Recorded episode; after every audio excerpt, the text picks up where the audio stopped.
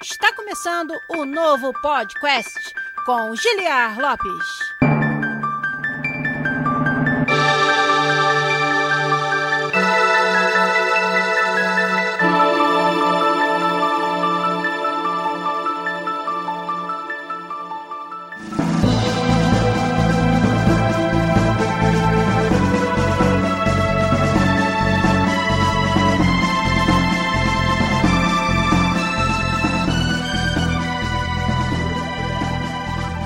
Podcast na área,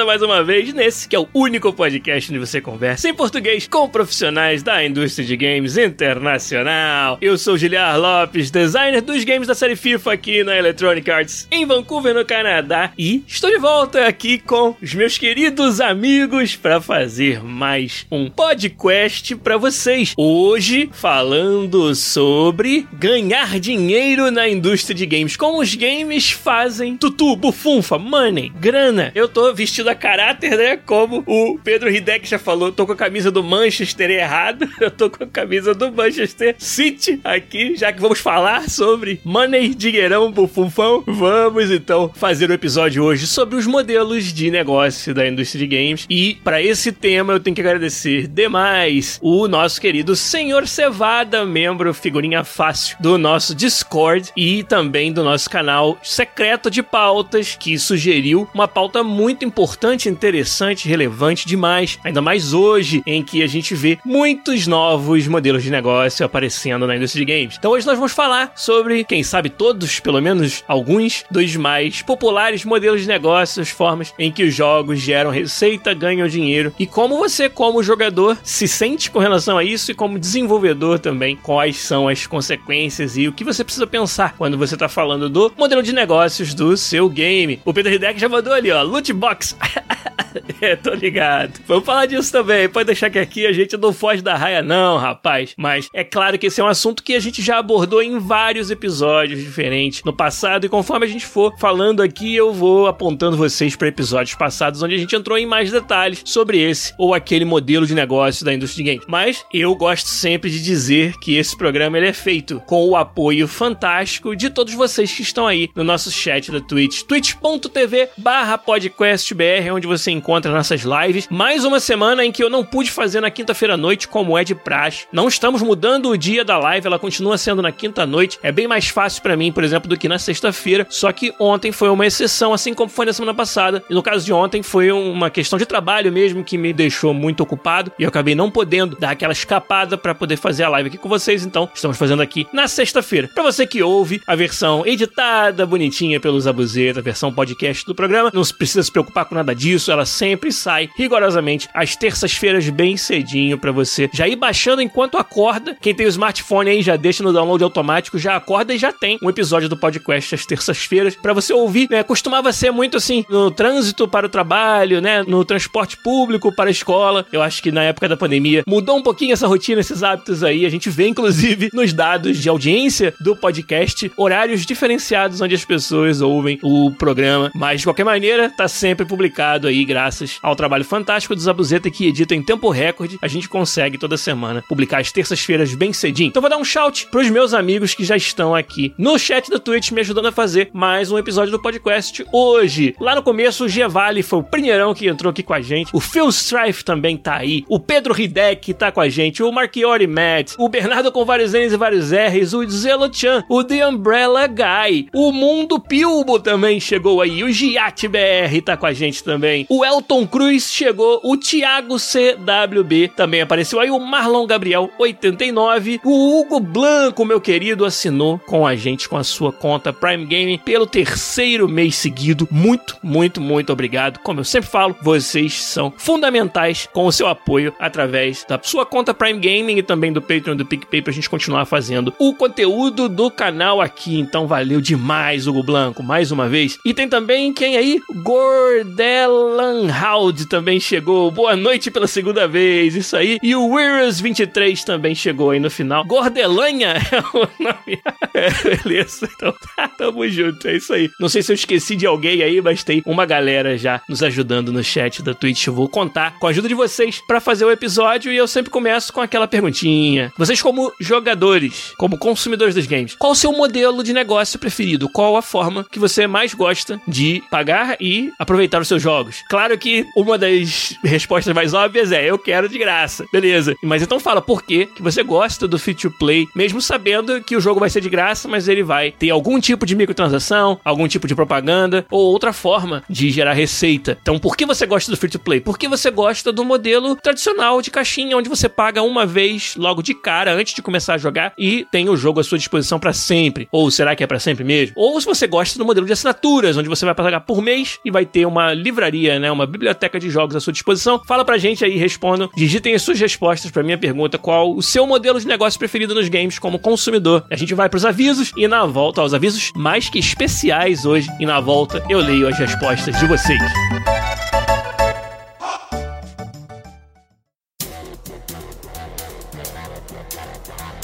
Falei que os avisos eram especiais hoje e eu não estava brincando, porque muita gente na nossa comunidade pede a volta desse evento que fizemos no fim de 2019 foi um grande sucesso, que foi a PodQuest Jam, a Game Jam do PodQuest, e ela está de volta, galera. Vamos fazer a segunda edição, a PodQuest Jam 2021. Ela vai acontecer entre 22 de maio maio e 6 de junho. Vai ser a mesma duração da Podcast Jam 2019, ou seja, são duas semanas, porém tem três fins de semana, porque ela começa na madrugada de sexta para sábado e acaba duas semanas depois, só no final do domingo. Então, vocês vão ter três fins de semana e duas semanas inteiras aí para trabalhar nas suas ideias de jogos. Lembrando que em 2019, como eu falei, grande sucesso. Foram quase 50 jogos submetidos. A gente tinha uma ideia da quantidade de jurados e de tempo que ia levar pra gente julgar. E, cara, tivemos que jogar isso tudo pela janela, jogar isso fora, devido à quantidade gigantesca de projetos que vocês submeteram. Foram quase 50 jogos feitos em duas semanas. Foi, cara,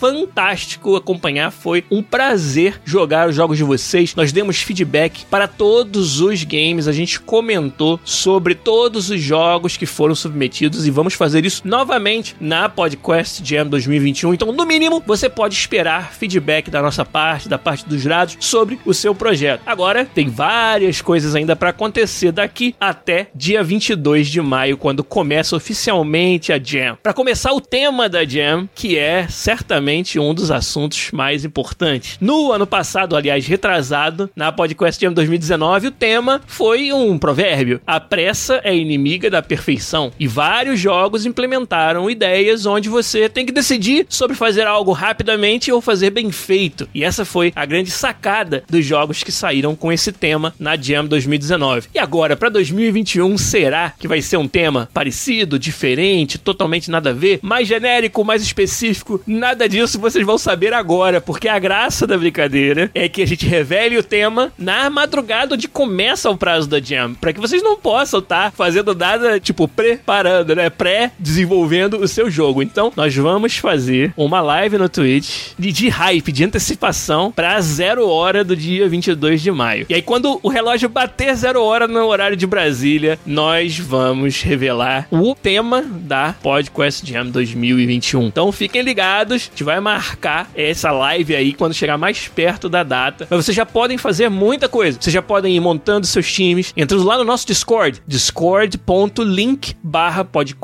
Tem o link também em todas as nossas postagens. Vocês entrando lá vão ter salas para montar o seu time. Tem lá PQ Jam 21, monte seu time. Ou PQ Jam 21 anúncios, onde vocês vão ver todos os anúncios oficiais. E também PQ Jam 21 Hype, onde vocês vão poder conversar à vontade sobre o hype aí para chegar o início da Podcast Jam 2021. Então, se eu fosse vocês, já ia montando seu time, já ia oferecendo seus serviços lá no nosso canal. Monte seu time no Discord e já ia começando a pensar que tipo de jogo eu quero quero fazer? Como será que esse tema secreto vai atrapalhar completamente todos os meus planos? E a gente vai, aos poucos, durante as semanas que antecedem, revelando mais detalhes sobre a Jam. Por exemplo, vamos revelar quem serão os jurados esse ano, de quem você pode esperar receber feedback construtivo sobre o seu game. E além disso, quais são os boosters ou diversificadores do seu projeto. Nós vamos trazer alguns diversificadores também na Podcast Jam 2021 e vamos ficar sabendo também, eu já estou negociando, ainda não é certo, mas algumas premiações muito especiais para os autores do projeto vencedor. Uma premiação vocês já sabem, o grupo vencedor vai participar de um episódio do podcast com a gente contando sobre a sua experiência desenvolvendo o jogo ganhador da Podcast Jam 2021. Quem é que lembra? Em 2019, não foi um, não foram dois, foram três jogos vencedores da Podcast Jam 2019, porque a gente não conseguiu escolher entre eles e acabamos fazendo três episódios do podcast com cada um dos grupos. Então esse ano, mais uma vez, a gente vai tentar escolher um vencedor, até porque eu acho que a premiação não vai parar por aí. Acho que a gente vai poder trazer vários outros prêmios interessantes para o grupo que ganhar a Podcast Jam 2021. Então se preparem, montem seus times, fiquem aí no hype que nessa caminhada pro dia 22 de maio, quando começa a Podcast Jam 2021, a gente vai revelar muitos mais detalhes e é claro, à meia-noite do dia 22, a gente revela o tema da Podcast Jam 2021. Você que curtiu, entra lá no nosso Discord, discord.link barra podcast ou clique no link que vai ter em todos os nossos posts. Onde você encontrou esse episódio vai ter o link para entrar no nosso Discord para já ir organizando os seus times por lá. Dá um shout para o nosso querido Infertum, que também assinou com a sua conta Prime Gaming e ele olha pelo décimo mês seguido. É um dos top apoiadores do podcast aqui no Twitch. Muito, muito, muito obrigado. Dez vezes obrigado para você, Infertum, e para todos vocês da nossa comunidade que nos apoiam dessa forma fantástica. A gente tem muitos subs que não assinam durante as lives. Tem a galera que, na verdade, nunca vi no chat do Twitch, mas que faz questão de vir aqui e dar o seu apoio, dar a sua sub. E a gente fica muito feliz. A gente acaba não lendo o nome de vocês aqui na live porque não acontece durante a live, mas fiquem sabendo que o seu apoio, ele é tão importante quanto de todos os outros ouvintes e apoiadores do podcast. Então, muito, muito obrigado a todos vocês. Vamos ler as respostas de vocês para minha pergunta, que foi: qual o modelo de negócios que você curte como consumidor? Como é que você gosta de pagar pelos seus jogos? Qual que você acha que é o modelo mais vantajoso para você hoje? Vamos ver aqui o que, que vocês responderam. Gordelanha falou: free to play para gastar din-din com roupinhas de bonecos. É o modelo preferido aí. Realmente, cosméticos são um modelo muito popular. O Pedro Hideck falou: melhor modelo de negócio atual é o Game Pass, sem dúvidas. As assinaturas dos games para quem é consumidor e gosta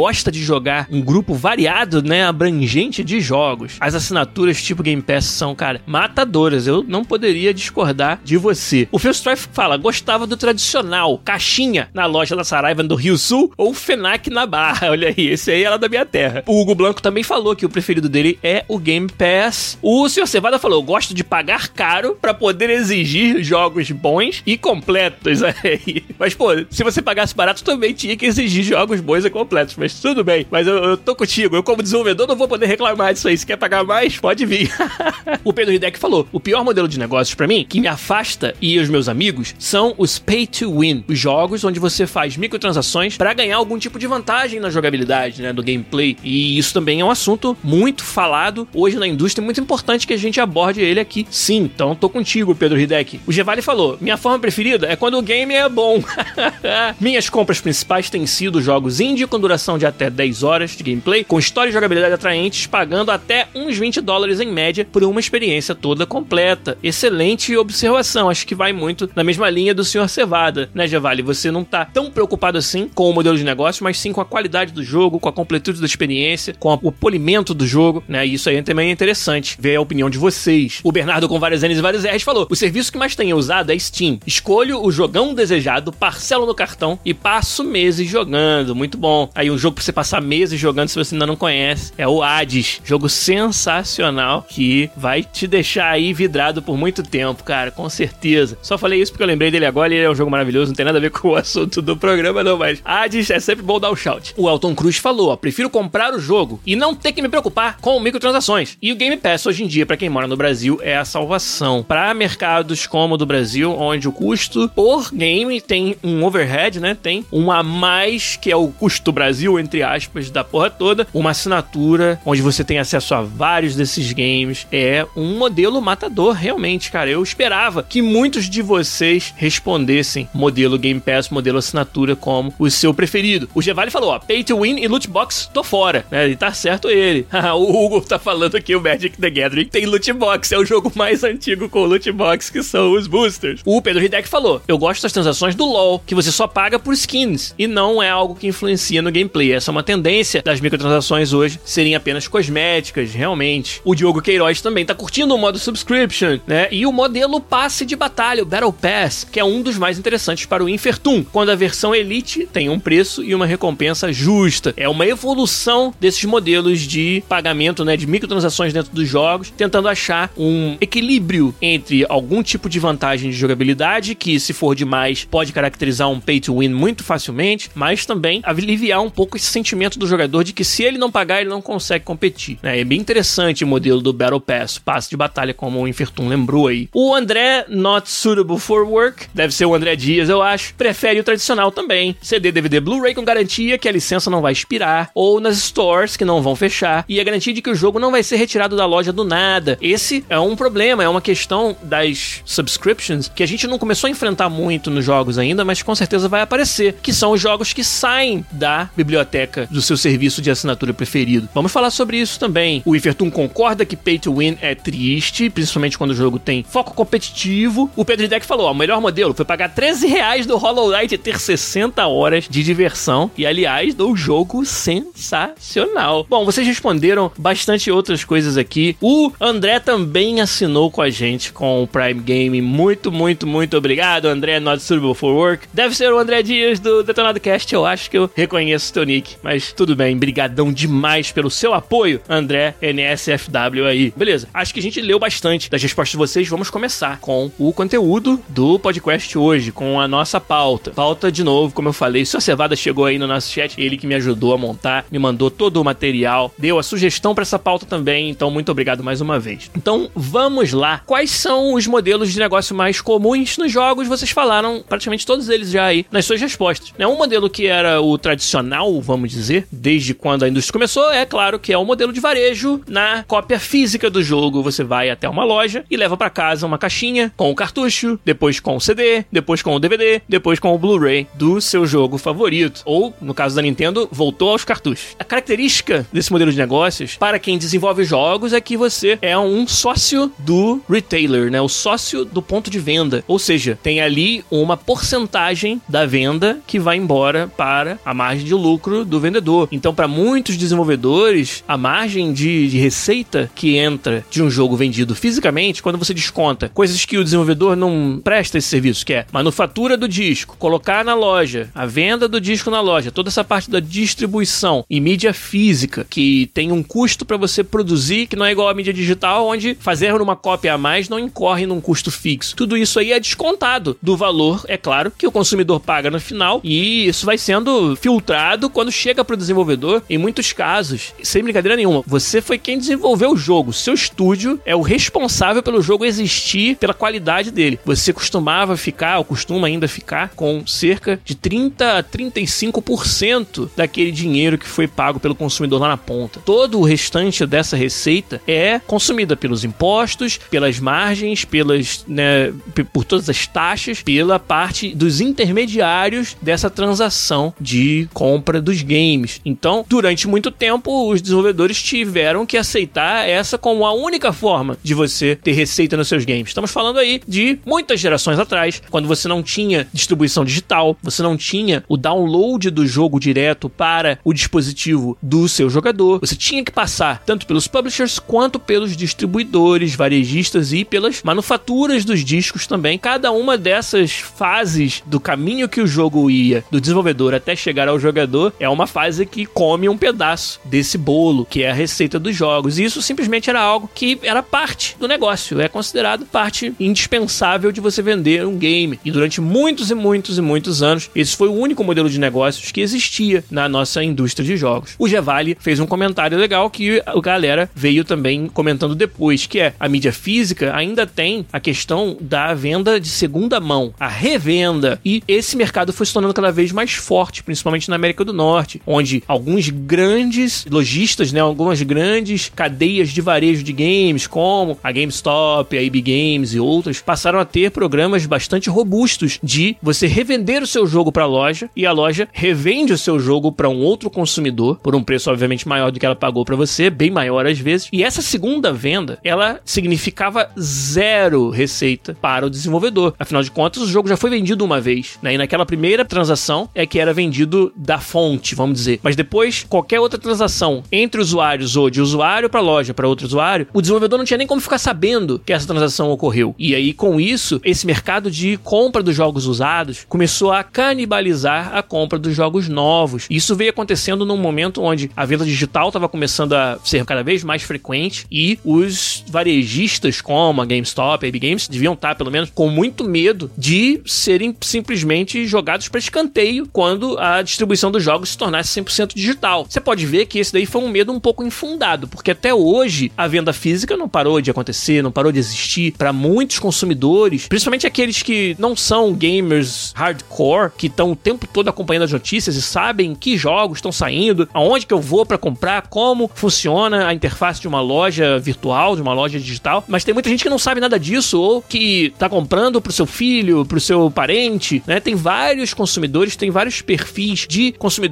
mais casuais dos jogos que ainda dependem da loja, que ainda vão ficar sabendo do novo Halo quando eles vêm na vitrine da loja. Quando vem um boneco gigante do Master Chief na loja, sabe? Caramba, olha, tem um jogo novo daquela série que eu gosto, que o meu filho gosta, né? Ou que eu lembro de ter jogado não sei quantos anos atrás. E aí entra na loja naquele impulso, que é aquela presença física que a loja exerce. Ela é uma, uma ferramenta de propaganda dos jogos. Então esse modelo ainda persiste e é bem forte até hoje. Então eu acho que esse medo foi um pouco infundado por parte dos retailers. De uma certa forma, o mercado da revenda acabou acelerando a transformação digital, porque os publishers e desenvolvedores não queriam mais ficar de fora desse mercado de segunda venda. E aí passaram, por exemplo, a oferecer em alguns casos jogos em formato digital mais baratos do que a versão mídia física do jogo, né? E fazia sentido você fazer isso, porque a margem de lucro para o desenvolvedor é maior na distribuição digital. Você não tem o custo de manufatura de uma nova cópia do jogo, o custo de distribuição ele é todo pago pelo consumidor. Se você parar para pensar, o consumidor, o comprador do jogo, tá pagando pela banda onde ele vai baixar aquele software, aquele jogo, tá pagando pelo espaço em disco que ele vai ocupar, que agora é muito maior do que se você tivesse um CD. É claro que hoje os jogos, na sua grande maioria, instalam a maior parte do seu conteúdo no seu HD de qualquer jeito, seja ele em disco ou seja ele digital. Então, esse custo, se você pensar, é todo pago pelo comprador na distribuição digital. Então, você já tem aí uma diminuição do custo de produção do jogo. As margens para os desenvolvedores são ainda maiores. Muitos dos grandes publishers começaram a desenvolver suas próprias lojas. É o caso da EA, é o caso da CD Projekt, várias outras. Então, com isso, a margem é ainda maior, porque você não precisa dar a parcela do distribuidor da loja para aquela venda. Né? É claro que quando você está distribuindo no PlayStation Store, na Microsoft, né, na, na loja do Xbox, você está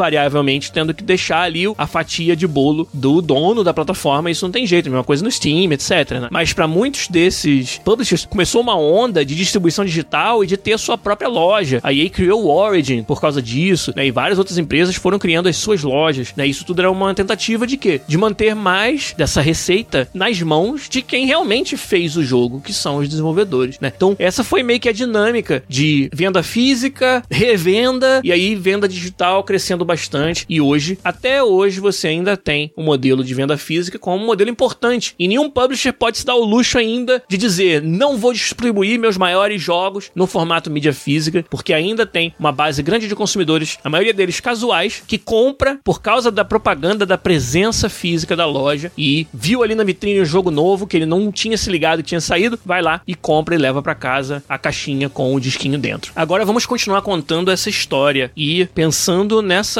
trajetória dos modelos de negócio até chegar hoje. Vamos continuar nessa jornada aí. Os jogos, conforme as novas gerações de console foram aparecendo, eles foram ficando cada vez mais caros para desenvolver. Se você pensar no salto do PlayStation 2 pro 3, a qualidade, a quantidade de recursos, de assets, né, fazer um modelo com aquele detalhamento muito maior que a nova plataforma exigia, levava muito mais tempo e era muito mais caro do que a modelagem e animação em menor grau de detalhe que você fazia antes. O avanço tecnológico das placas de vídeo também teve um papel fundamental em tornar cada vez mais caro você produzir a quantidade massiva de conteúdo que você precisa produzir para entregar um jogo de sucesso. E em novas gerações, isso foi aumentando ainda mais. Agora a gente acabou de ter uma transição para mais uma nova geração e com isso o custo de desenvolver os jogos nessa altíssima qualidade subiu mais ainda. E o preço do jogo para o consumidor no modelo caixinha, no modelo tradicional, ele não subiu na mesma proporção. Ele subiu um pouco, 50 dólares, 60 dólares, agora já é comum 70 dólares para a nova geração de jogos e de console. Mas esses aumentos de 20% aqui, 18% ali, eles estão muito abaixo da curva de custo de desenvolver os games. Essa curva ela foi muito mais íngreme, ela subiu muito mais dramaticamente do que o preço que o consumidor paga. Então as empresas que desenvolvem jogos, para poder bancar o desenvolvimento que agora custa muito mais, sem necessariamente aumentar muito mais o preço do jogo para o usuário final, elas tiveram que encontrar alternativas para trazer receita de formas diferentes. E a gente começou a ver o que? A era do conteúdo baixável, DLC, Downloadable Content. Foi uma estratégia das desenvolvedoras de depois que elas vendem o jogo, digamos que vendeu por 60 dólares, que elas ainda tenham a oportunidade de obter um pouquinho mais de receita oferecendo mais conteúdo. Ah, quer uma expansão do seu jogo? Então paga aqui mais 15 por um DLC. Paga mais 30 por um Season Pass, um passe de temporada. Ou o direito de obter todos os DLCs que vierem depois, incluídos nesse valor. Então, essas foram, de novo, alternativas de trazer receita para compensar essa disparidade entre o custo de desenvolver os jogos ter subido demais e o preço do jogo para o consumidor não ter subido na mesma proporção. E acho que ninguém queria que esse preço subisse ainda mais. Comprar um jogo de caixinha na loja, no varejo, já é muito caro. E quando a gente fala de Brasil, então é absurdamente caro, né? Mas mesmo nos mercados da América do Norte Europa, ainda é significativo esse valor. E por isso, não era o interesse de ninguém aumentar muito esse preço. Então, os desenvolvedores precisavam de outras alternativas para gerar mais receita que não era só a venda do jogo. Aí nós entramos na era dos DLCs e do Season Pass e entramos também na era das microtransações, que são pequenos pagamentos que você faz durante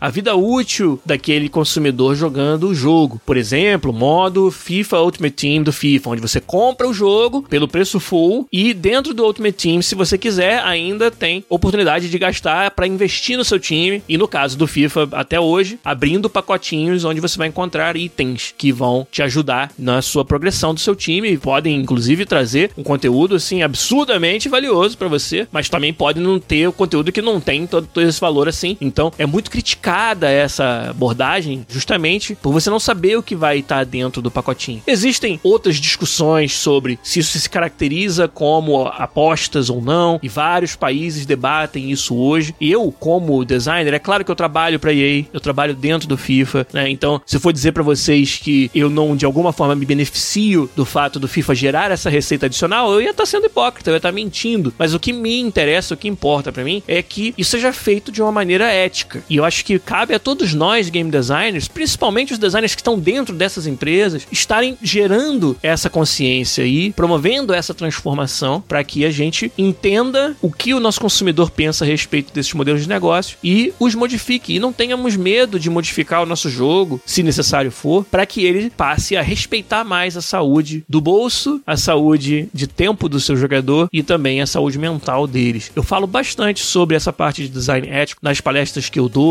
nos webinars que eu faço com a Mentorama, e é claro que eu sou um advogado disso também dentro da EA. Mas é muito difícil revelar muita coisa aqui que é interna da empresa e são discussões que acontecem lá dentro. Mas uma coisa vocês podem ter certeza, que eu sou alguém muito engajado em que a gente esteja sempre tomando cuidado para estar fazendo o design dos jogos de forma ética. Eu acho que essa discussão sobre as loot boxes, ela acendeu bastante essa necessidade de discutir e resolver esses conflitos, esses casos do jogo, né? De todos os jogos, né? na verdade, tá longe de ser uma questão que só é mencionada com relação ao FIFA e ao Ultimate Team. Vários outros games utilizam dessa mesma mecânica e eu acho que essa discussão é boa que ela esteja acontecendo e ela só leva a algum lugar quando designers que têm o poder de fazer algo a respeito pensam da forma mais ética possível, da forma que eles vão preservar o melhor possível o tempo, o dinheiro e a saúde mental dos seus consumidores, dos seus clientes, que são os jogadores. E eu tento fazer fazer a minha parte disso dentro da EA e é muito difícil, como eu falei, conversar sobre os detalhes ou anunciar qualquer coisa que esteja sendo feita ou sendo modificada para o futuro, mas é claro, quando estiver pronto todo mundo vai ficar sabendo e a gente vai poder comentar melhor por aqui também. Para quem gosta desse assunto de loot boxes, eu sei que ele é um assunto bastante polêmico, que foi citado várias vezes aí nas respostas de vocês, e eu vou convidá-los a ouvir episódios do podcast onde a gente fez sobre esse assunto especificamente. E algo muito interessante aconteceu na época em que nós fizemos os episódios sobre loot boxes aqui no programa, que ainda era apresentado por mim junto com os meus colegas que apresentavam o podcast antes, o Fernando, o Rafa e o Igor. Quando nós fizemos os episódios sobre loot boxes, a gente fez o primeiro e eu acho que a gente leu errado aquele momento da comunidade. Acho que a gente não percebeu, talvez por toda essa discussão de loot box ser muito recente e nós estarmos do lado do desenvolvedor, a gente não percebeu o quanto as pessoas estavam com bronca das loot boxes, o quanto tinham argumentos muito válidos sobre o porquê que as pessoas não estavam curtindo os loot boxes. E a gente errou na mão. Era uma época que a gente não gravava os casts ao vivo, então não tinha feedback em tempo real que nos desse até uma chance de, naquele mesmo episódio, considerar os argumentos da comunidade e talvez até repensar algumas respostas, alguns conceitos nossos. E aí a gente só fez isso no episódio seguinte. E o episódio seguinte não ia ser sobre loot boxes de novo, mas acabou sendo porque a gente sentiu essa leitura desalinhada do que a galera tava pensando sobre o assunto. Foi um episódio, o primeiro, muito comentado, o episódio mais comentado do nosso site. E, cara, a gente fez uma reunião entre os dois episódios para falar sobre isso, para falar, caramba, isso aqui tá acontecendo mesmo e tem um monte de argumentos válidos aqui que a gente não tinha pensado. E como eu falei, era muito nova essa discussão, foi logo em cima de um grande debate que houve sobre o jogo Star Wars Battlefront 2, que trouxe uma mecânica de loot boxes que foi considerada muito nociva pela galera. Foi onde realmente começou todo esse clamor para acabar com as loot boxes, que é o que algumas pessoas querem que aconteça, ou para pelo menos modificar a forma que funciona. Então, não preciso repetir os detalhes do que foi falado porque isso tudo tá gravado, tá disponível para vocês. Então são os podcasts 226 e 227, Loot Boxes e Economia nos Games, parte 1 e parte 2. E lá vocês vão perceber essa diferença de tom. A gente amadureceu pra caramba, a gente entendeu pra caramba esses anseios, essas preocupações da comunidade. E eu posso dizer para vocês, como designer, eu devo ter ganhado muito XP naquela semana, entre um episódio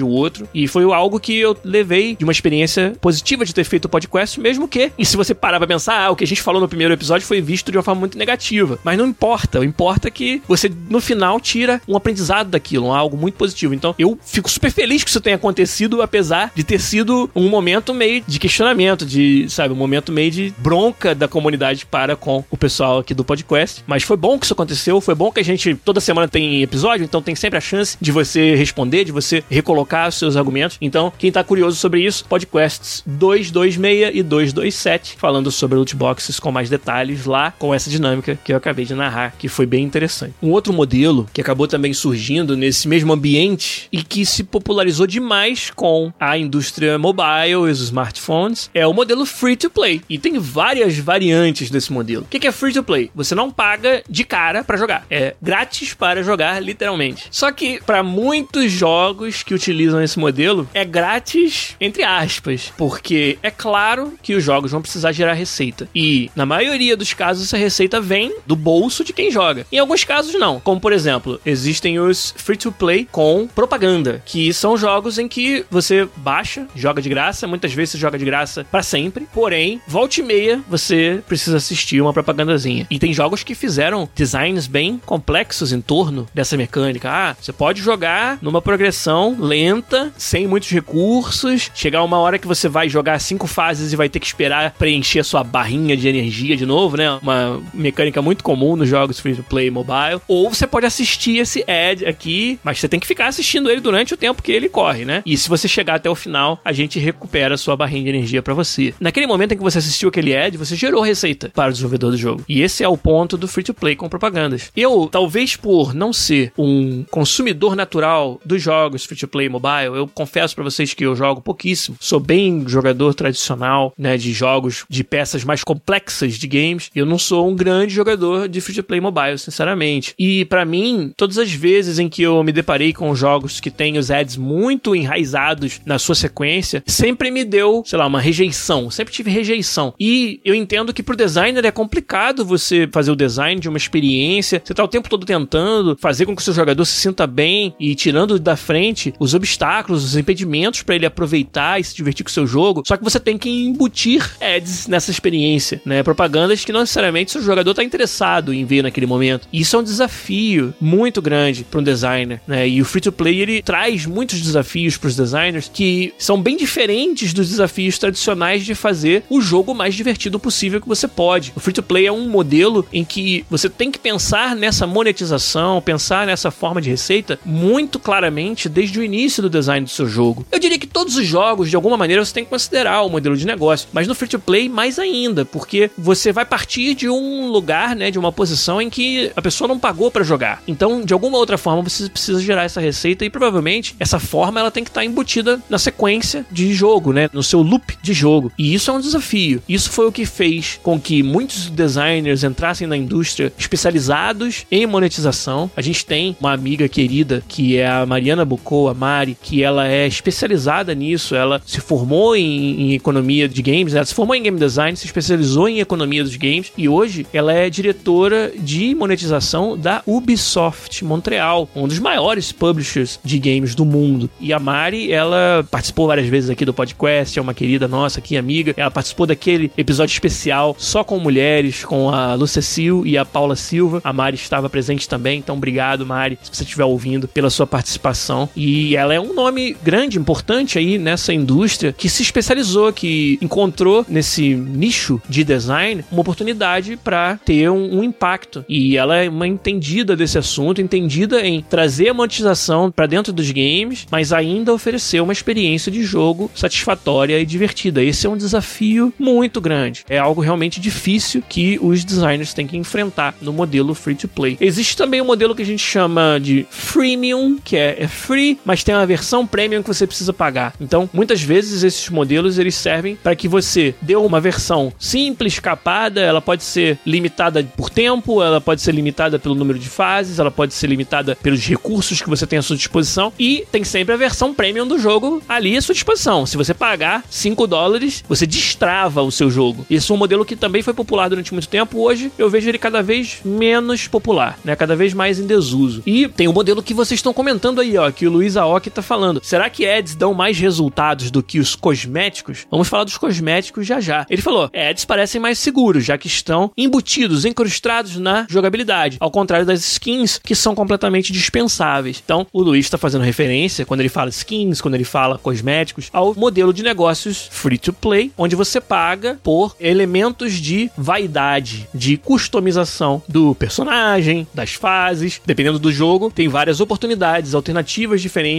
de você adicionar itens cosméticos que são únicos, que você ou precisa jogar muito para poder destravar, ou se você realmente quiser, se você quer se destacar, e para muita gente é até legal isso, se você quer recompensar o desenvolvedor do jogo por ter feito um jogo que você tá curtindo durante tantas horas, você vai lá e compra uma skin, você vai lá e compra um item cosmético para colocar, seja no seu personagem, seja no seu ambiente de jogo, e com isso você tá apoiando aquele desenvolvedor. Esse é um modelo também muito popular. Vocês nas suas respostas falaram, por exemplo, do League of Legends. O LoL é um jogo totalmente baseado nesse modelo free to play com transações de cunho cosmético. E aí o Luiz perguntou o que, que vale mais ou menos a pena, ads ou isso ou outro modelo. Essa resposta, Luiz, ela sempre varia. Ela sempre depende muito desse estudo que o designer de monetização, eu falei da Mari, esse é um papel fundamental que designers como ela fazem para o seu projeto, é essa projeção de receita e muitas vezes você precisa testar o mercado. Você precisa fazer uma pequena versão do seu jogo simples, colocar os ads e ver qual receita que gera. Agora coloca pequenas oportunidades de microtransações pro usuário, pro jogador pagar e ver quanta receita gera. E aí vai tunando o seu modelo de negócios. Assim, hoje a gente tem dados que nos falam: ah, quantos por cento dos jogadores sequer compram uma skin? Eu garanto para vocês que essa é uma porcentagem muito pequena, né? Se você comparar com todo mundo que joga o LoL e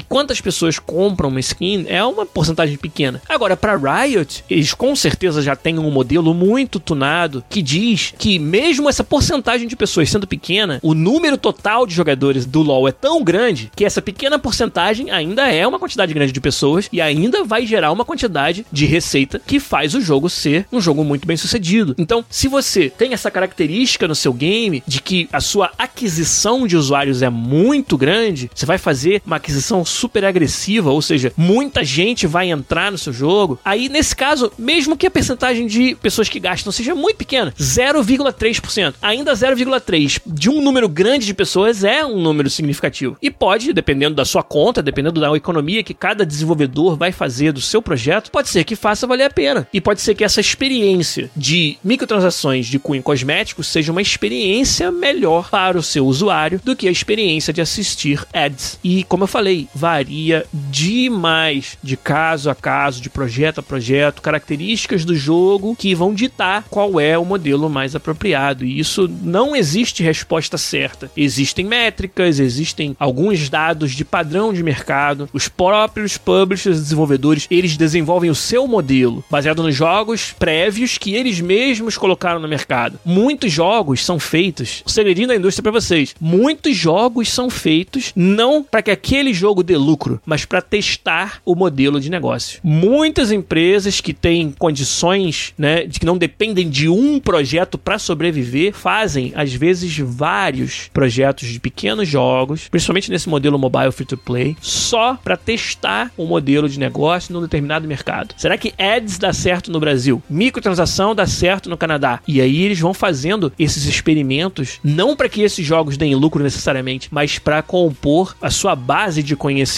sobre os mercados, sobre as fórmulas de jogos e de monetização que dão mais certo para aquele tipo de público. E aí isso vai informar as decisões futuras da empresa. Muitos desses grandes estúdios de jogos, principalmente free to play, mobile, a uma Supercell da vida, os caras já entraram na Supercell com uma experiência desse tipo de mercado gigantesca. A King, a própria Wildlife Studios, dentro do Brasil, um dos maiores, talvez o maior desenvolvedor de games do Brasil no momento, traz uma, um know-how de modelo de negócio que funciona gigantesco. E aí, com isso, é que eles conseguem fazer essa decisão, tomar essa decisão e saber o que vale mais a pena, como o Luiz Aoki e outros estavam perguntando aí. Então, essa que é a dinâmica, né? A dinâmica de você construir um conhecimento desse mercado que é interno seu, que é um segredo industrial seu, que ninguém revela, para poder, com isso, tomar decisões sobre o modelo de negócio dos seus jogos no futuro. O Luiz Aoki citou vários exemplos interessantes ali de jogos que têm uma aquisição muito grande, que muita gente joga, e eles vão pro lado dos cosméticos justamente porque esse 100% deles é muito grande. Então, uma pequena porcentagem que gaste com cosméticos já é o suficiente para bancar. Ele falou CS, falou Valorant, falou Dota, falou do LoL, e aí depois ele citou também o Genshin Impact. Ele falou, deve ter um impacto grande nos próximos anos. Cara, o sucesso do Genshin Impact é um exemplo para muitos e muitos desenvolvedores que querem entrar nesse mercado com um modelo de negócio free to play, né? Então é muito interessante. Cada ano,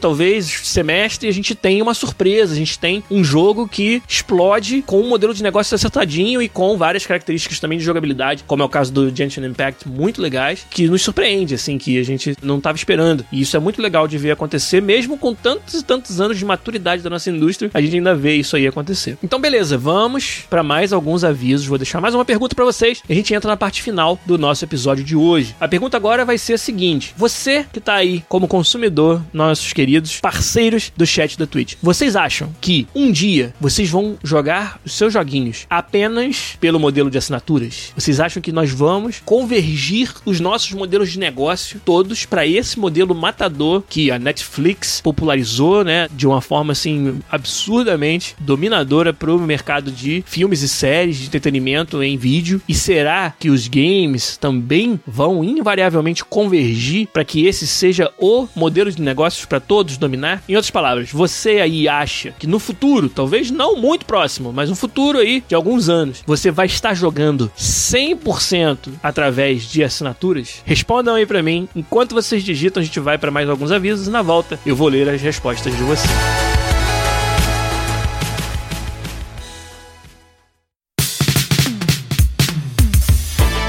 A segunda parte dos nossos avisos já é uma parte mais tradicional, onde a gente agradece a generosidade da nossa comunidade, que é o que mantém o nosso programa em pé. E essa generosidade ela vem para nós através das nossas campanhas de financiamento coletivo no Patreon e no PicPay. patreon.com/podcast ou picpay.me/podcast é como você pode nos ajudar com a sua doação de qualquer valor, está ajudando demais. Mas os patronos premium, aqueles que nos dão 15 dólares no Patreon ou 50 reais no PicPay todo mês participam de um hangout exclusivo para os patronos premium, onde a gente conversa durante uma hora sobre o assunto que vocês quiserem. O hangout da semana passada durou bem mais do que uma hora, teve muitos assuntos pra gente falar e foi bem interessante de fazer. Então, obrigado mais uma vez a todos vocês, como eu falei, que são os grandes responsáveis por a gente continuar trazendo o conteúdo do programa aqui. Hoje mesmo, vários de vocês nos deram a sua assinatura, sua sub, com sua conta Prime Gaming aqui no Twitch. Essa é uma outra maneira fantástica. Sem ela, a gente não tava vivo até hoje. Posso confessar para vocês, o Twitch é um parceirão nesse momento, no momento de fazer as lives e de vocês poderem, com a sua conta Prime Gaming, nos dar uma sub todo mês e apoiar o nosso canal. Então, você que ainda não fez isso, mas que acha que o podcast merece a sua benção todo mês com a sua conta Prime Gaming, a gente pede que você nos apoie, que isso faz uma grande, grande diferença na nossa capacidade de trazer aqui o trabalho fantástico do Zabuzeta, o melhor editor de podcasts do Brasil, para tornar tudo isso aqui mais gostoso de ouvir, deixar bonitinho para quem ouve no formato podcast, mas também pagar todas as outras custas do nosso programa, né, a hospedagem, tudo mais que a gente faz aqui. E isso só é possível, posso afirmar para vocês, podcast só continua existindo até hoje, graças à generosidade fantástica da nossa comunidade, através das suas subs no Twitch com a sua conta Prime Gaming e também do Patreon e do PicPay. Muito, muito, muito obrigado a todos vocês que nos apoiam através dessas plataformas. Vambora então para a última parte do nosso programa. Respostas de vocês à minha pergunta. Vocês acham que vão chegar um ponto no futuro em que vocês vão jogar todos os seus games através dos sistemas de assinatura? Sim ou não? E por quê? Vamos ver as respostas aqui de vocês. O Hugo Blanco falou: jamais ficaria 100% digital. Eu assino o Game Pass e ainda compro as mídias físicas. Olha aí. Gosto de ter uma biblioteca de jogos, porém física mesmo. Cara, eu tinha essa estante que vocês veem aqui atrás, quem tá na live, eu tinha duas dessas só de colecionáveis de jogos. Caixinhas, consoles. Quando eu mudei pro Canadá, vendi e doei tudo. Sobraram aqui, cara, cópias de FIFA de todos os anos que eu trabalhei. Cada uma dessas cópias que tá aqui atrás de mim é assinada por desenvolvedores, pelos meus colegas. Eu gosto todo ano de fazer essa cerimônia de levar a minha cópia do FIFA pros meus colegas assinarem e eu curto bastante. E aqui vocês veem, para quem tá na live, claro, todas as minhas cópias do FIFA, alguns outros joguinhos que eu estou jogando, eu não me desfiz, eu não dei para alguém ainda. Eu gosto muito assim de dar jogos pros meus amigos que não jogaram ainda e tal. Eu gosto de fazer isso, então acaba que eu não tenho mais essa coisa da biblioteca de games que eu já tive no passado. Realmente eu me livrei disso, não fazia mais a minha cabeça. Aí a gente coleciona outras coisas. Para quem vê a live, tá sempre vendo aqui. Atrás de mim tem amigos, funkos, bonequinhos. Minha esposa é uma colecionadora ávida de tudo quanto é figurinha de cultura pop, de desenho animado e tal. E eu tenho as minhas também aqui que eu gosto de colecionar, mas games em si, assim, cara, a praticidade do digital, o fato de você não precisar ficar trocando do disco, guardando o disco, ter espaço na sua casa pro disco, eu valorizo muito mais realmente, mas eu respeito pra caramba e entendo perfeitamente quem gosta da mídia física. Então foi isso aí que o Hugo Blanco falou. O Umbrella Guy falou: ó, prefiro continuar com os meus direitos de ter o jogo ao meu dispor e não depender de terceiros. Então ele tá se referindo a modelo de assinaturas em que muitas vezes o jogo entra na, na biblioteca, sai da biblioteca. Se um dia você cancelar a sua assinatura, você não tem mais acesso àqueles jogos. Então é um modelo em que você precisa estar tá pagando sempre para poder continuar tendo acesso. O provedor do serviço pode falir e com isso foi embora todos os jogos que você usufruiu durante esse tempo todo como se fossem seus. É claro que é um modelo muito diferente por causa disso, né? O que mais que vocês falaram aqui, ó? O Bernardo com vários N's e vários R's falou: "Acredito que a assinatura até pode ser o um modelo dominante, mas não será o único". É o que ele disse. O Phil Strife falou: "Pergunta isso aí para minha net, para ela permitir eu baixar tudo 100% digital". Streaming então pior ainda, né, querido?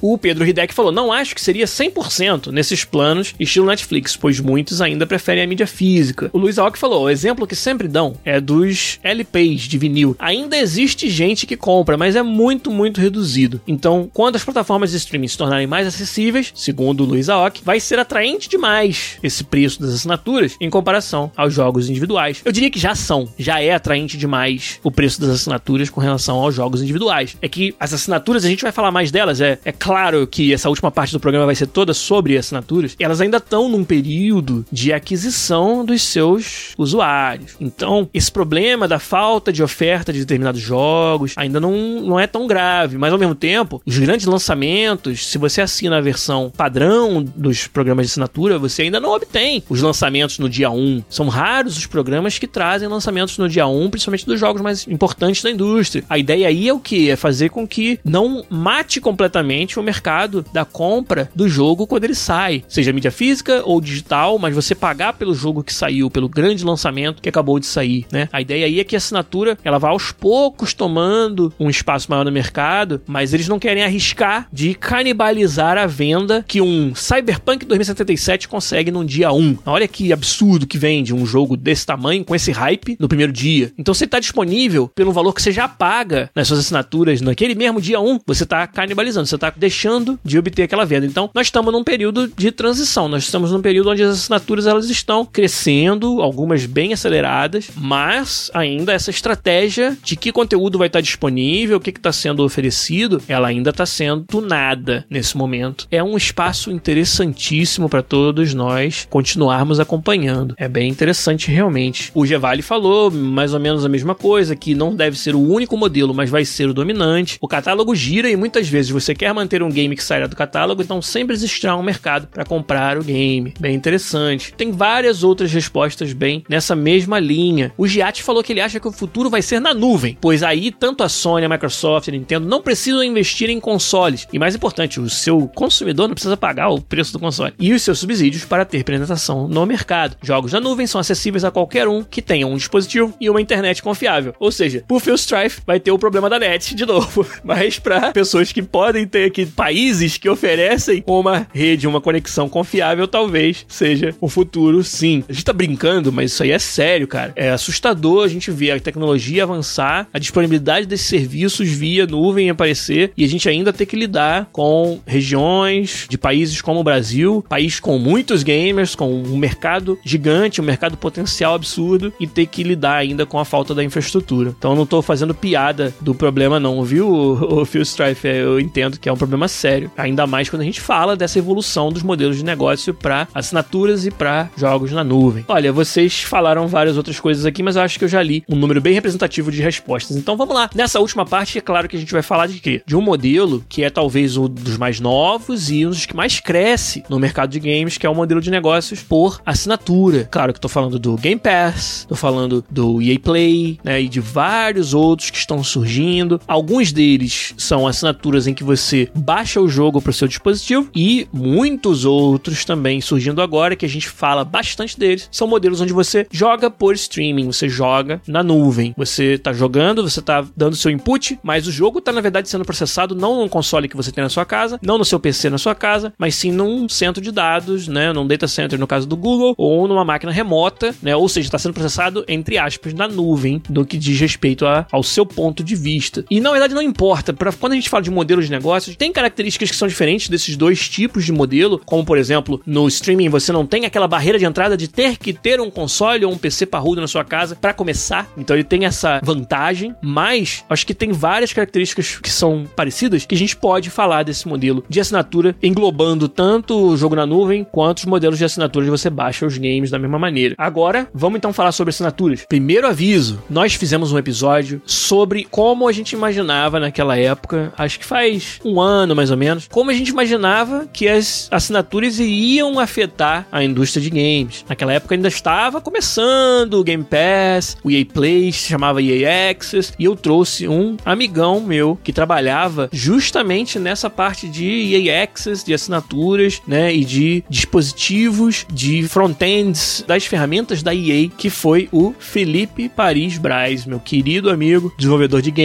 que veio aqui e conversou com a gente nesse episódio. Foi o episódio 307 do podcast. Então você que voltar aí e der uma olhada no episódio 307, o impacto das subscriptions na indústria de games. Lá eu sentei com o Felipe e a gente falou a fundo sobre esse assunto. E hoje eu acho que mais de um ano e meio depois, tem muitos outros argumentos e muito mais aprendizado que a gente teve desde então que a gente pode falar um pouquinho mais sobre assinaturas aqui. Por o lado do desenvolvedor, a assinatura ela muda bastante a forma como você ganha dinheiro, porque não mais você está vendendo uma cópia do jogo para cada pessoa que joga. Os donos das plataformas, né, ou dos serviços de assinatura, eles repassam receita para o desenvolvedor baseado em tempo que os assinantes passaram jogando o seu jogo. Então, de uma certa forma, no primeiro momento você pode achar que esse modelo ele é uma vantagem para quem desenvolve jogos muito longos, muito grandes, jogos que te mantêm jogando durante muito tempo, e uma desvantagem, e isso é algo que é muito comentado hoje, né? Ah, assinaturas são ruins para os indies, que os jogos indies geralmente são curtos, não são jogos onde você precisa investir 100 horas, e eles também são jogos lineares, sem muito valor de replay. Então, uma pessoa vai jogar 10 horas de um jogo indie e nunca mais vai encostar a mão. Então, o tamanho da receita que aquele desenvolvedor indie vai receber é o de 10 horas para aquela pessoa. E enquanto que jogos que levam 100 horas ou infinitas horas, que são jogos multiplayer, tem uma grande vantagem nesse modelo. E eu diria que esse é um ponto válido, porém, tem que se pensar também que estar nos serviços de assinatura é uma ferramenta muito forte para que os jogos indies sejam descobertos. É uma maneira de que seu jogo apareça para o mercado. É quase que uma propaganda gratuita. O fato dele estar tá listado como um game num Game Pass já com certeza vai fazer com que pessoas experimentem o seu jogo, porque está incluído na assinatura deles e porque eles acharam interessante o nome, né, ou a premissa, que não teriam experimentado se elas tivessem que pagar antes de experimentar, ou se elas tivessem que sequer descobrir que seu jogo existe por conta própria, ou pelos canais que elas já frequentam. Quer ver uma outra coisa que passa desapercebido, mas ajuda demais na divulgação dos jogos, principalmente esses mais desconhecidos dentro das plataformas de assinatura, é essa feature que os consoles têm, onde eu posso ver o nome do jogo que o meu colega, meu amigo tá jogando. Essa simples feature, o que ela faz de divulgar os jogos que existem naquela plataforma é assim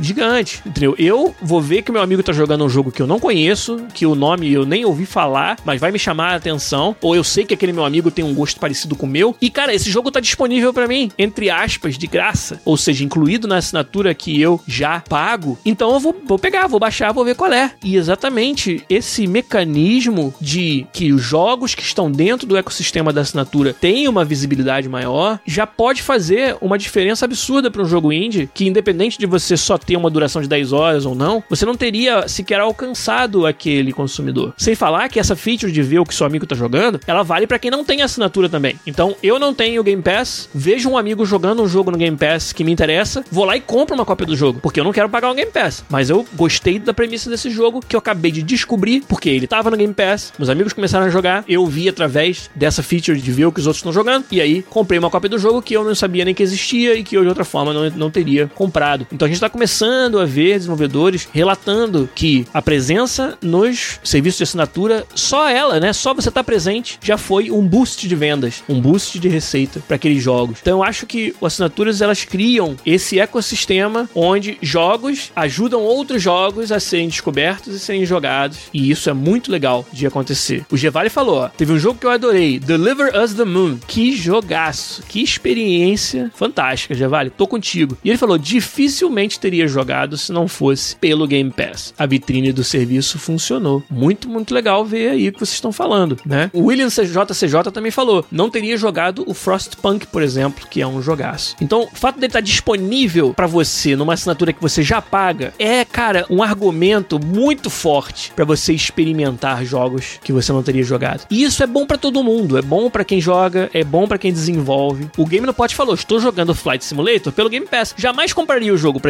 experimentar, mas tá lá no Game Pass. A galera fala. Ele provavelmente é uma experiência que, mesmo que eu não me interesse por simulação de voo, é legal, cara. Você, pô, vou voar pelo Rio de Janeiro e vou ver o cenário do Rio real, assim, caraca, vou, sabe, voar pelo Cristo Redentor, voar pela Torre Eiffel. Pô, pode ser que não dure. Tipo, eu brinque disso, eu vá nas cidades principais, nos principais monumentos, assim, e beleza, o jogo não é para mim. Mas olha aí, cara, experimentei, joguei, dei receita para esse desenvolvedor que eu não teria dado se eu tivesse que pagar o preço full por um jogo que eu não acho que vou realmente interessar ou né, me aprofundar tanto nele, né? Então isso também, é, como eu falei, o apelo que é o jogo estar ali na sua frente, prontinho pra você pegar e jogar por um valor que você já pagou, que é a sua assinatura, esse apelo é forte demais e ele traz com isso uma visibilidade, uma exposição para os jogos que de outra forma você não teria. E isso é um efeito altamente positivo das assinaturas que eu acho que às vezes passa desapercebido e pode, em alguns casos, eu não sei quanto a todos os casos, mas eu acho que ele pode sim compensar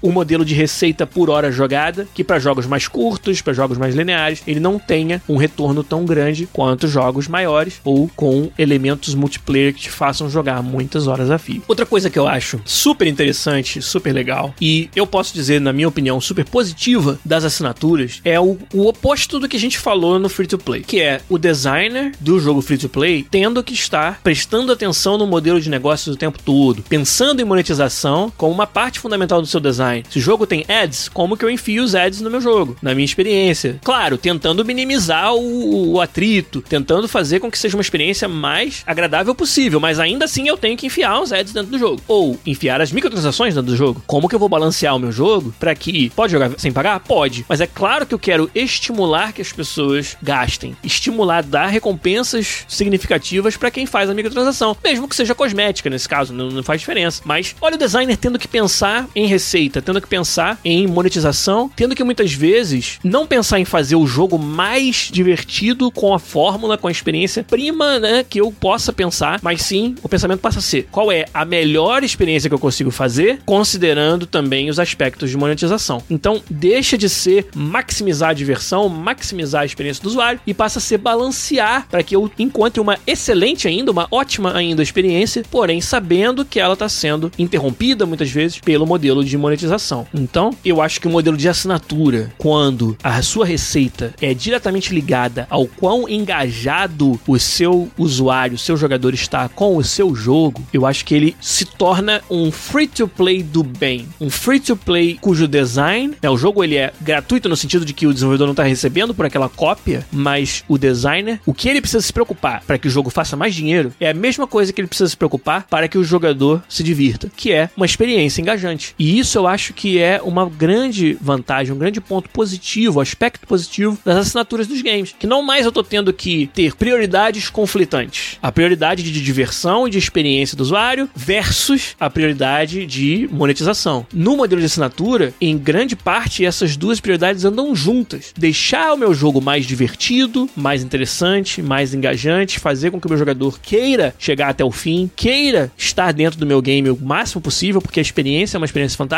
é exatamente o que gera mais receita para mim também. E esse casamento de prioridades, eu acho que para quem desenha e desenvolve os jogos, é muito melhor do que um arranjo onde você precisa estar tá embutindo meios de monetização dentro do seu jogo. Então esse é um outro aspecto da assinatura do modelo de negócios que eu gosto bastante enquanto designer dos jogos. O WD Van acaba de assinar também com a sua conta Prime Gaming e olha, sete meses seguidos. Muito obrigado pelo apoio fantástico da WD Sei que você não fala muito aqui às vezes no chat, mas é um dos, dos maiores apoiadores, mais frequentes do nosso canal aqui no Twitch. Então, muito obrigado mais uma vez, meu querido. Valeu. O William JCJ falou: um problema, entre aspas, da assinatura é que eu já tô sobrecarregado de tanto jogo bom ao mesmo tempo para jogar. Isso é o problema do Steam também, né, meu amigo? É um problema em todos os lugares. O problema da falta de tempo para jogar, eu acho que nenhum modelo de negócio resolve para você.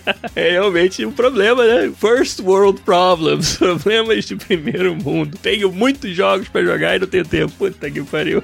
Mas é real, cara. É foda. É isso mesmo. Último ponto sobre as assinaturas, que também tá sendo muito discutido, né? É o seguinte: se você pensar em termos de receita propriamente dita, o jogador, para jogar, vamos dizer, cinco jogos, no modelo tradicional, tem que pagar cinco vezes, digamos, 50 dólares. Não importa se é 60, se é 70 pra essa brincadeira. Então, quero jogar cinco jogos, vou pagar 50 dólares por cada um, ou seja, 250 dólares no modelo tradicional. E no modelo de assinatura eu vou pagar 15 dólares. E durante um mês eu posso jogar aqueles cinco jogos. Ou, na verdade, 50 jogos. Então, num primeiro momento, essa parece ser uma conta que não fecha. Pô, se eu tô deixando de vender 250 dólares, que são cinco jogos diferentes para aquele cara, e só tô cobrando 15 dólares para ele jogar os cinco jogos, eu tenho que estar tá perdendo dinheiro. Assinatura não pode ser um modelo sustentável do ponto de vista da receita que vem para os desenvolvedores. Numa primeira análise, pode parecer isso, que a assinatura ela não é sustentável por causa disso. Mas aí é que vem a genialidade do modelo. Tem várias falácias nesse argumento dos 250 versus 15. Primeira falácia, são 15 dólares por mês. Em um mês, você tem certeza que você vai jogar e terminar cinco jogos que custariam 50 dólares cada um? Essa é a primeira falácia. Eu acho que você vai precisar de um pouquinho mais de tempo, ou seja, pagar 15 dólares mais algumas vezes para aproveitar aqueles cinco jogos que você supostamente iria aproveitar com seus 250. Segunda falácia, um jogador, exceto o mais hardcore, vai comprar os cinco jogos por 250? Ou o fato de cada um custar 50 vai fazer com que ele tenha que escolher um ou dois desses cinco para jogar? Então tem que ter muito cuidado nesse tipo de argumento. Eu acho que é difícil você sustentar esse argumento de que todos esses usuários iam comprar todos os cinco jogos. Além disso, mais algumas falácias. Que o usuário que faz a assinatura vai ficar contente em pagar os 15 dólares e nunca mais pagar nada. Pelo contrário, a assinatura é um dos modelos com o maior apelo, maior potencial de retenção do seu consumidor. Ou seja, a assinatura ela é muito difícil. Difícil que eu falo assim, do ponto de vista do consumidor, de tomar a decisão de cancelar. É muito difícil de cancelar. Não porque você vai no site para cancelar e o botão não funciona, né? Ou você liga para cancelar igual para cancelar a net e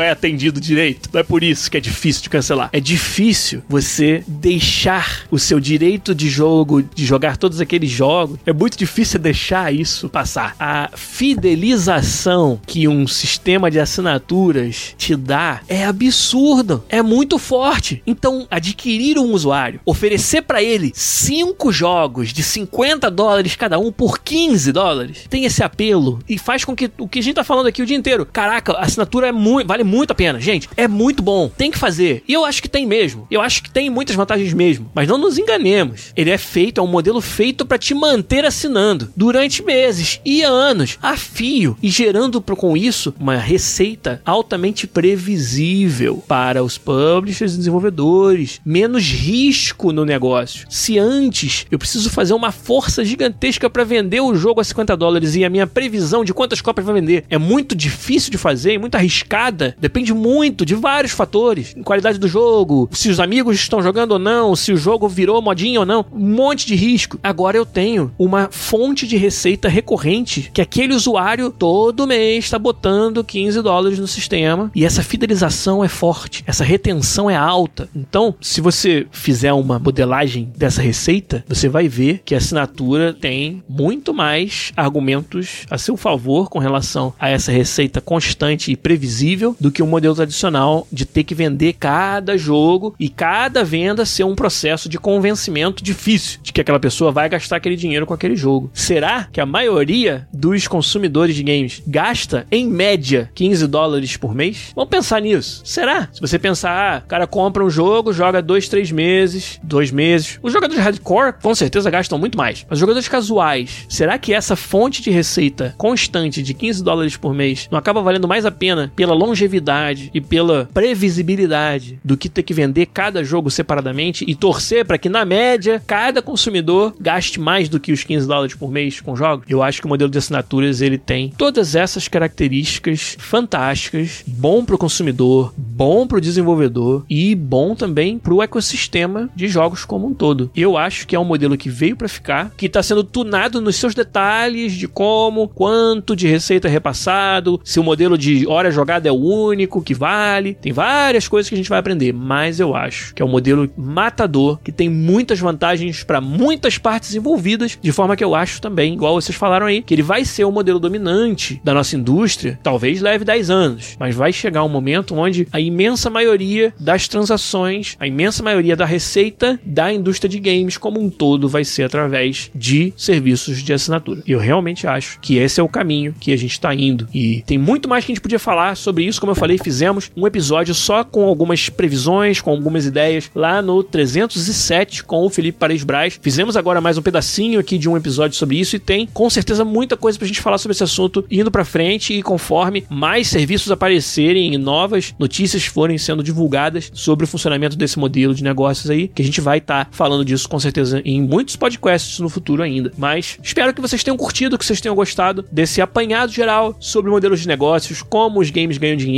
Falamos sobre historicamente quais são esses modelos e também projetando para o futuro e qual o impacto que eles têm dentro do trabalho do designer dos jogos. Então tomara que vocês tenham gostado. A gente vai ficando por aqui, podcast completinho aí hoje, bastante longo também, acho que bem denso, bem cheio de conteúdo para vocês. Mas tudo que é bom tem que acabar e o podcast tem que acabar também. Então, um abraço para vocês. Obrigado mais uma vez. Obrigado por estarem aqui comigo na sexta-feira, mas na semana que vem a gente vai tentar voltar pro dia e horário normal. Um abraço. Entrem no nosso Discord, participem da Podcast Jam 2021. Tá chegando aí, 22 de maio começa, mas até lá tem muita coisa legal pra gente trocar ideia aqui. Um abraço para vocês e semana que vem a gente volta com mais um podcast. Valeu, tchau.